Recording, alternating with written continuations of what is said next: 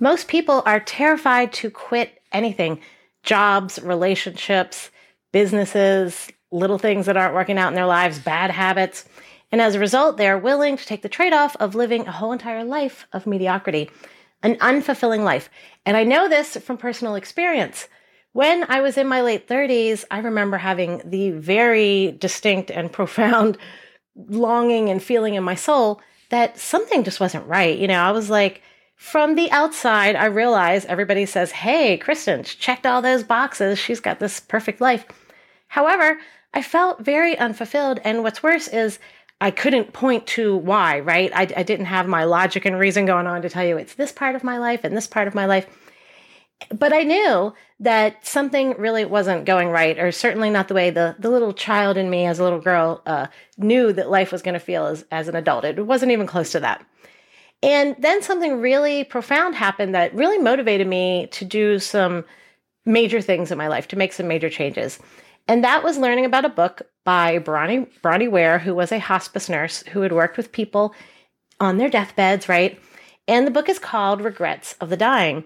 And I haven't read the book. I don't need to because when I heard that the very number one regret of the dying is I wish I would have had the courage to live a life true to myself and not what others wanted me, wanted of me. Well, that really resonated with me. I said, that's it. That is what I'm feeling inside is this fear that, you know, one day I'm going to be this cute little old lady on my deathbed and I'm going to think, gosh, I squandered that. I had so much to give, so much to live, so much vitality to bring out in the world. And what happened? I didn't do it. How did I let this happen? That was my fear. And as I realized that that's really was my biggest fear, it helped me to overcome my fear of uh, acceptance, not being accepted. A lot of things that I was doing was because everybody said, Oh, yay, aren't you fabulous? And I was like, Yes, I am. Thank you. you know, and because I was just afraid of not being accepted and doing the things that everybody else was doing that everybody agrees, this makes you a good and worthy person. And so I had a fear of not being accepted. I had a fear of admitting to people that what appears to be so pulled together actually on the inside is like pudding, right? But my soul was like pudding, like shaking in the in the vessel. And I also had a fear of um, just going off in a new direction, right? I had a fear of taking risks. I had a fear of not having a plan, of having to say, I really don't know what I'm going to do. I don't know what my next step is that can be a very scary place to be. But by contrast, when I got to see that that potential fear next to this fear of letting my habitual patterns take me to a whole entire life of mediocrity, I was like, yeah, I'm I'm definitely ready to have some courage to make some changes. And we can quit in many different ways in our lives. We can quit habits, we can quit friendships, we can quit social circles, jobs, all sorts of things, moving even. And when we think about quitting, usually the first thing we do is we try to think of like, well, okay, what's my safety net? What's my plan B? What's my next move? We want to have that confirmation of what is coming next. And that's a cautionary thing. You know, I realize that it can be nice to have the safety and the comfort of that.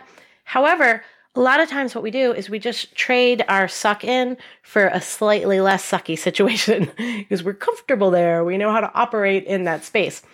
And what I found was sometimes this just, you know, up and quitting something and giving myself the space to get grounded, to get perspective, to get clarity, that all of a sudden I see opportunities I never saw before, right?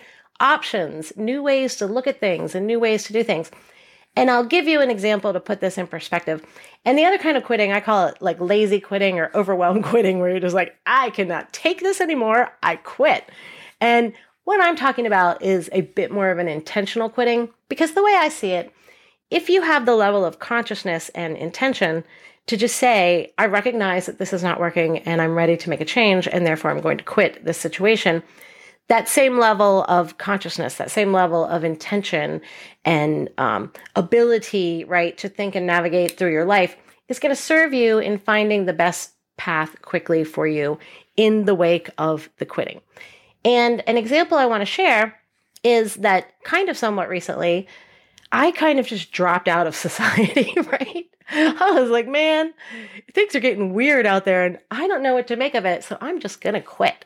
not really hanging out on social media or socially with people. And I'm the first to admit that it was a lonely, scary, sometimes dark place. But the brilliance that I found in it, and I truly think that we're designed this way, is because all of a sudden, what's not happening? I'm not being influenced by other people's fears, ideas, beliefs, vibrational patterns, psychology, all of these things. So, what do I find without all of that in my life? Ah, I find me, or I find clarity about how I really feel about stuff, about what's really important. And I call this the Whole 30 model. If you've ever heard of the diet plan Whole 30, you take away the dairy, the sugar, and the carbs for a month, 30 days. And then you slowly add them back. So you might add dairy for one week, hmm, see how you feel.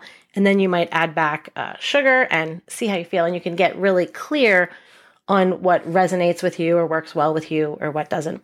So, in this uh, perspective of quitting, I think of it as the whole 30 model, right? Sometimes I just need to step away from everything, quit, and then get more clarity, you know, so that when I am that cute little old lady on my deathbed with my braids, I've already picked out my old lady hairstyle, I'm gonna have braids. Um, I'll say, you know what? I did it. I like the path that I went down. I like where I pivoted. This is pivoting. Quitting is pivoting oftentimes. And I'm glad that I had the courage to do it for myself. And that is really all I'm looking to share with you today this idea of are there things I want to quit? And if I do, what is going to be my next step? Where do I want to start applying this principle in my life? Because everything becomes us when we put it into practice.